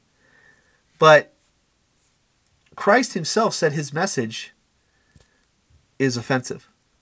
The, the, the cross is offensive. These, the, this winsome nuance approach is, is trying to assume that we can turn people off and, and chase them away from Christ. Well, remember, they're on the run anyway. They're not actually seeking Christ. You're not going to attract them to Christ by yourself. You need to preach the truth. But if the mindset is that we, we need to attract unbelievers, then having a firm stance that tells them they're sinning, then they need repent, to turn in repentance and faith, well, they don't think that's a they don't see that as a selling point. Well, of course they're not going to see it as a selling point. We're not selling anything to begin with, but of course they're not going to see it that way. They they need regeneration. They need a new heart, which only comes by the preaching of the gospel, which then the Holy Spirit regenerates the heart, produces repentance and faith. So, why are we trying to attract them with anything other than the gospel? Um, we cannot soften our approach on these masters. Let, us just be clear. If we embrace something like, say, same-sex attraction itself is not sinful, but the but the pursuit and practice of homosexuality is, we're saying that what the scripture says about sexual desire that is outside the conf- confines of marriage between a man and a woman isn't sinful. We've we've softened that. If we tell a transgender person uh, that if we encounter a transgender person and, and, and the third way says even though this is a person created specifically by God to a particular gender, we should consider using their preferred names and pros, pronouns so as not to cause offense, J.D. Greear. That's that's a softening of Scripture. Scripture says God made them male and female. But if we say, well, we don't want to cause offense, so let's use the pronoun they choose, ze, zem, zer. That's what I've heard. We've just denied that God defines who they are. We're saying you can define yourself, but we don't want to cause offense. I'm sorry, uh, who am I more concerned about offending? Christ or the or the man who needs him? Going back to Phil Vischer's comment, you know, scripture refers to abortion as child murder. If we say that that's that's a sin and the person who commits that sin should be held criminally liable, Third wayism says, no, you got to call that mother a victim uh, they're as much a victim as the unborn baby is. Because if you call them a sinner for what they've done, they're going to be pushed away. We're denying the truth of Scripture. Scripture says if you if you take the life of an innocent person, you murder them, God holds you accountable for murder.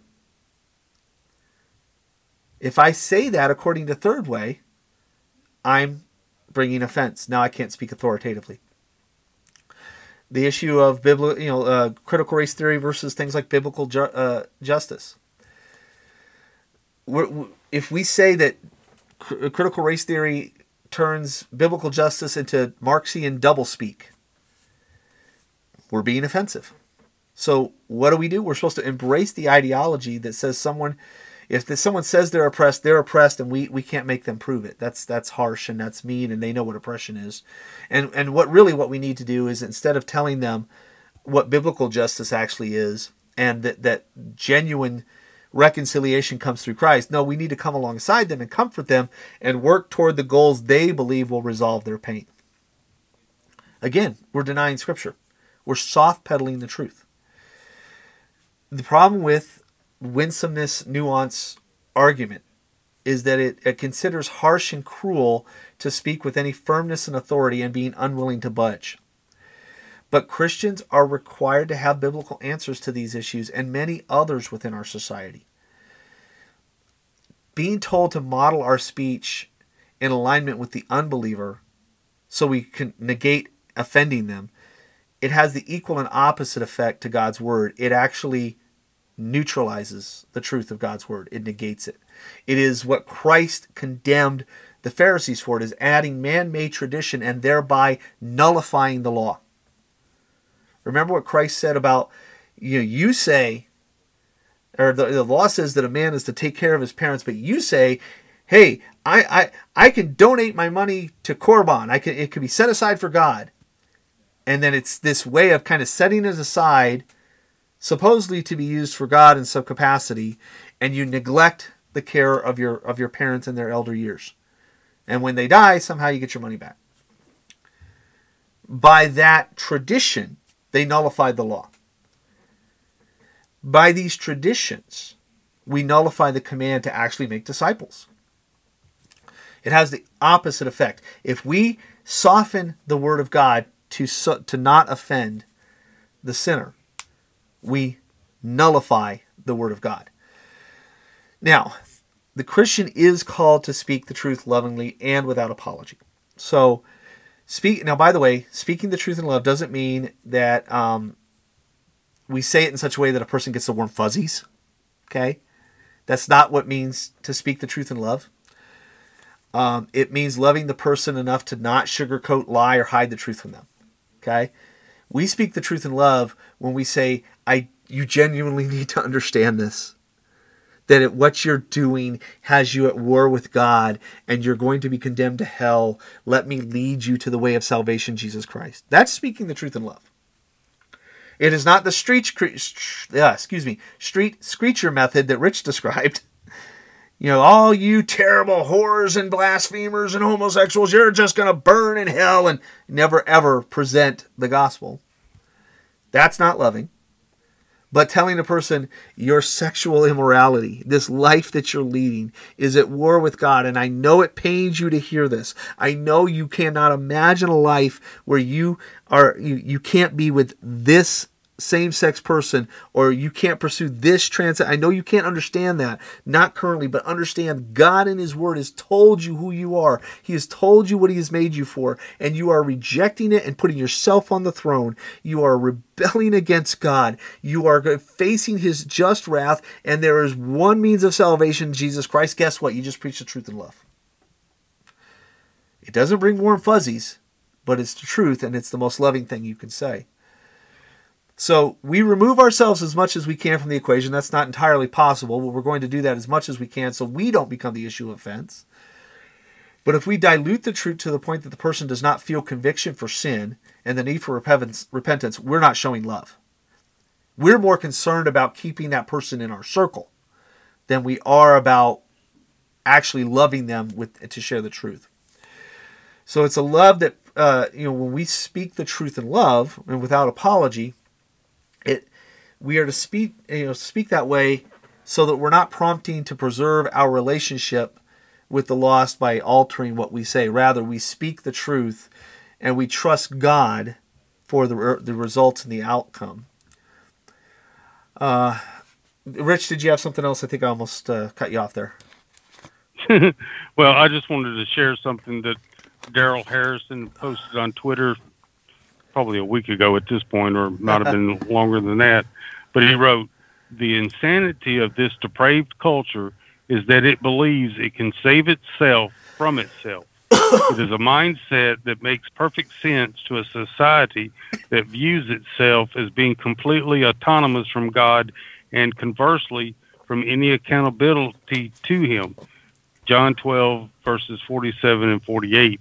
And that's exactly it today's culture believes it can save itself from itself by doing all these worldly things and passing these laws and doing all these other things, or it can save itself by loving its sin and doing all these different things. But there's only one answer provided, and that is the Word of God. And that's why I, I encourage our brothers and sisters as I close out each show, and I'm closing out tonight now, and I'll let you have the last word. But whatever you do this week, make it a point to proclaim the biblical way of salvation at least once a day. Amen. Amen. So I do want to share a couple of quotes myself um, that were posted today by two people on Twitter. One of which is our good friend Gabe Hughes. Uh, he's pastor at uh, Lindale uh, First Baptist Church, Lindale. he works with Tom Buck. He said much of what big evangelical teachers call nuance is really cowardice, and I agree with that. Going back to these last couple of objections that we raised, you are afraid. You are afraid to speak the truth. You are afraid that it will push people away. You are afraid of the truth of the gospel and you're afraid that you will be seen as somebody mean. And I absolutely agree with him. The other one comes from Melissa, the homemaking mater. she uh, goes by at biblical beauty on Twitter. Wonderful uh, sister in the Lord. For many, the road to hell will be paved with nuance. Now, I told her I'm, I'm giving her accreditation for this. She said, no, don't. She realized it came from somebody else, but she never thought that she took it from someone else. Uh, apparently, Nathaniel Jolly, one of our other, other good brothers, uh, has said it many times himself. But that's absolutely true. If nuance and winsomeness forces us to alter the message, and I believe it does, let me say winsomeness and nuance as defined by certain evangelical elites. Let me rephrase it. If it causes us to alter the message, she's absolutely right. As Gabe said, we're afraid to tell them the whole truth because we might push them away. If we if they are not converted by the power of the gospel, where are they headed? Your nuance paved that road to hell. Okay, so I absolutely agree with them both, and I I love uh, Darrell's quote, by the way, Rich. That was great. So let me just a couple of last things. Winsomeness and nuance can cause us to lie to ourselves, by the way. If we are consumed with how we can alter the truth so it doesn't offend, we run the risk of believing that lie ourselves. I have no doubt in my mind that Phil Vischer firmly believes that he has a biblical perspective on abortion. Phil, Phil Vischer, in my opinion, doesn't know the Word of God. He doesn't know it from I want I, I want to say a hill of vegetables, but he doesn't know it from a hill of beans, in my opinion, based on the things that he continues to say. He's bought into that lie. If, if we we can come to the point where we believe that we're not embracing leftist thinking, we're really preaching the gospel. Look at the people who have full throated embraced things like critical theory, critical race theory, critical gender theory, full throated embrace. And yet these are people that we go, you know, like 10 years ago, you were doing some great stuff. What happened? We can come to believe we're speaking the truth. We can, or we can end up believing that we need to view Scripture through the lens of winsomeness and nuance which means we can end up interpreting the meaning through the unbeliever's eyes and rejecting the word of God itself. Because we are so consumed with how do they see it. We can lie to ourselves and we can alter how we see the word. I mentioned Gavin Ortlund earlier. I know there's mixed bags on Gavin. I think he wrote a book that uh, some people um, were not particularly fond of uh, referring to, you know, the characteristic of Christ being meek and mild. I forget the name; it's escaping me at the moment. Gavin Ortlund, along with a host of other elites, uh, when the shooting at the uh, Tops Market happened, Tops Friendly Market happened, um, said exactly what everything everybody else said. We need to come to grips with the fact that the church is basically not uh, how do you put it? White supremacy is evil. It is helpful for us to say so without qualification. This should be uncontroversial within the church, but unfortunately, that can be not cannot be assumed right now. He's bought into that. Within days of the shooting at the Tops Friendly Supermarket, there was a shooting across the country in California at a church a man of Chinese background, Chinese descent, who had intense hatred for people of Taiwanese descent, went into a church to kill people of Taiwanese descent. Where was Gavin Ortlund? Where was Beth Moore? Where was uh, people like Tim Keller calling out that? They don't. Why? Because they've bought into the social justice narrative. They've bought into the church needs to show that it stands in solidarity with these individuals who, if, if we don't say something, then we will be seen as, as being standing with the right. If we bring up the racial hatred that was mentioned, or that is evident, not mentioned, but evident in the shooting at the church in California, well, then they're going to feel like we're just doing the all lives matter thing. Or we don't believe that racism is a power structure thing, so we can't mention that. You can lie to yourself. You can fool yourself into believing that what you're doing is preaching the truth, and you can alter what Scripture says because you're looking at it through their eyes. It is a dangerous place if taken too far, and we see that in the likes of people like Phil Vischer. So let me leave you with this last thing. We are to preach the truth. That's what we're called to do. Why did we spend an hour and a half, now an hour and 45 minutes, talking about all the problems with the winsome nuance argumentation? Because Christians are called to preach the truth. Genuine biblical love for the lost we meet, means we speak the truth with firmness and authority without apology. Yes, you can be a real jerk for Jesus. Don't do that. Okay? But when you speak the truth with love, with a genuine desire to call people to repentance and faith in Christ so that they turn from their wickedness and turn to Christ, who gives the most precious gift of all salvation, eternal life. You do so with firmness and authority, with no apology. We are not speaking this message to be approved of by men. We are speaking this message because it glorifies God. It means that there are going to be times where we have to be loving in our in our approach meaning we spend a lot of time we do a lot of you know slow progressive teaching. Ask Voddie Baucham about how he was discipled.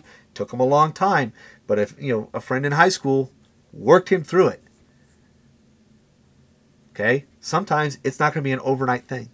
It's not going to be a 250 character tweet where you you everybody can pat ourselves on the back for what a great thing we said Sometimes it's going to take slow plotting and dedication. Other times there are going to be needs for strong rebuke and correction. We're going to have to speak when, when, John MacArthur gets up and says homosexuality is a sin and he's and he says that if you reject Christ, you're going to hell. And he does these things on uh, Larry King Live. He is giving a strong rebuke to the culture. What you believe is leading you to hell. He did so in the most loving way possible, but he still said it. There might even be times when godly mocking is order in order. Now we got to be careful with this because mocking is something we as Christians can think, "Oh, I'm free to mock," and so we get really snarky. We got to be real careful about how we do this. Uh, the guys over at servants and heralds have a great article that, that was posted three months ago. Jeff Wright, he holds them in derision, godly mockery. I'm putting this in um, in our show notes. Please read it. There may be a time when you like Elijah and the prophets of Baal to expose the foolishness of their false worship. He mocked them. When Christ would call the uh, the Pharisees whitewashed tombs, when he would say, you know, uh, beautiful, basically beautiful on the outside, full of dead men's bones. Um, there may be times when even that is appropriate, but in a manner that is consistent with the Word of God. Be careful again how you do that. Please read that article. I think it was really good.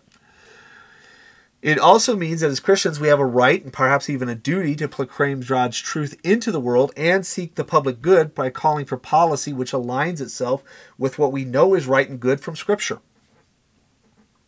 It may mean aligning ourselves with imperfect and uh, flawed political entities who are willing to advance at least some modicum of biblical truth and who want to uh, wrench society or against those who would want to wrench society away from any vestige of scripture. Now, we have to be careful about that as well. We are not in ends justify the means people. We don't link arms with every uh, false teacher, every uh, clear uh, enemy of God who's simply just looking for our support. I'll do this if you support me. We got to be careful about how we do that. But there may be times where, hey, it's 2024 and uh, the the next presidential election is up, and I know what Joe Biden has done to destroy this nation for four years. And the, the guy that's running, let's say it's Ron DeSantis. Man, I hope so. Uh, I really would love to see that guy run. And we learned some things about Ron DeSantis' history that it could be better. And there's a third party guy that's, man, he's got all the credentials. He's really good. Dude had doesn't have a snowball's chance in the in uh, you know in the desert of uh, of winning. Do I align myself with Ron DeSantis and some of the political issues and some things I don't agree with, or do I cast my vote for the guy that has no chance of winning, and I can say I have at least a moral victory? You got to decide that. But it you may be making those alignments. We're working with broken and flawed people all throughout society. You don't demand the guy that comes and fixes your toilet have a perfect moral character. You're going to have to make some decisions. And sometimes that means we're advancing what we know is right and good because of our knowledge of what God says is right and good in society because that's what's going to be best for our neighbors. Okay? We're not called to be liked by the world. In fact, we're going to be hated by it. Christ that said that repeatedly. No, ma- no, no, no servant is greater than his master. If they hate you, remember that they hated me first. So it's the issue that we have to keep in mind is that we it, it really is foolish that, uh, that to assume that we can some to begin with we can even find some sort of middle ground. And really in reality it's it's very unlikely you'll find it. It's often just simply doesn't exist because the world hates god hates his word and hates anything you about you that's related to god and it wants you to leave god behind before you enter into the public excuse me into the public arena. I'm stuttering all of a sudden. Um, the reality is you're not likely to find that middle ground but it's a foolish assumption that even if you could that somehow we can always keep the haters of god satisfied and coming in our direction. If we abandon the, the hard truths of Scripture to attract them to us, then we're attracting them to us, not the Word of God. And there's no way you're going to keep that kind of beast satisfied. The more often we compromise, the more they're going to demand that we acquiesce to their demands. So, those calling to the church to approach all things in winsomeness and nuance need to ask themselves what's really most important to them. Is it the praises of man or the obedience to God? And that really what is what it boils down to. Christians, we are called to be obedient to God. You do not want to be the reason, not the message. You do not want to be the reason that somebody doesn't hear listen to the gospel message someone can reject the gospel message. You could get three words out and you're being the most winsome and nuanced you could possibly be, and they still tell you to zip it. That's not your fault. Okay? They don't want to hear the message. But you don't alter the message and the authority of the message and stand and fail to stand by the truth of the word because you're afraid that you might offend someone. Now, you got to decide what hills you're going to die on you got to decide what debates you're going to go into. Rich once said on the show, and I loved it you don't have to show up to every fight you're invited to. Absolutely love that. And I've used it many, many times. You're going to have to decide what debates you get into. I'm not telling you you have to be involved in the abortion debate. We did a whole episode about people who are ang- or who are angry that not every Christian is a, an abolitionist. I believe abolition is the best way, but I'm not going to be angry with people who don't hold to that position. Can I debate with them about it? Sure, I think that's good. But I don't need to be angry with them about it. But you're going to decide what hills you die on. You're going to decide what debates you get into. That's your that's your decision to make. I can't make it for you, neither can Rich, neither can anyone else. But you're going to have to speak. We can't be silent altogether because we've been called to proclaim the truth of the scriptures. That's not just your pastor's job. That's not just your elder's job in the church. That's not just a Sunday school teacher's job. That's your job. And guess what? If you're a parent, you got to do it with your kids. If you choose winsomeness and nuance, not as, look, I, I like. I was listening to a Twitter space where James R. Wood and uh, one of our one of my friends on here, William Wolfe, uh, who's with American Reformer, they were having this discussion about this very issue, and somebody said, "It's you know they brought up a point about winsomeness as a like a characteristic of yourself versus winsomeness as a strategy." If you approach winsomeness as a strategy, you're going to compromise something. And we're seeing that happen. If you are winsome in the sense that you have presented yourself respectfully, lovingly, in a manner in which you're not frothing at the mouth, wild eyed, you know, far right conspiracy theorist nut job, then you're doing what Scripture tells you to do. You're, and by by definition, you're being winsome. But what you say is not winsome. If you approach it as a strategy, now what you say has to be winsome. Now you have to alter the message. Now you can't stand too firmly on a particular issue, even if you believe it's what's best for the public good, because, well, could damage my witness. We need to stop that. We need to reject that ideology. We need to stand firmly on the Word of God and without apology. And how we understand the Word needs to influence how we act in the world. Now, nothing says your next door neighbor, who maybe it's a gay couple, nothing says you have to go beating on their door every day and tell them repent or, or burn. You can be respectful, kind. You can help take out their trash. You can, if they need someone, eh, you know, their car broke down and they need to go to the hospital, you can take them. Okay? There's nothing that says you can't do kindness. Doing those things isn't a compromise. And it demonstrates your care and your love.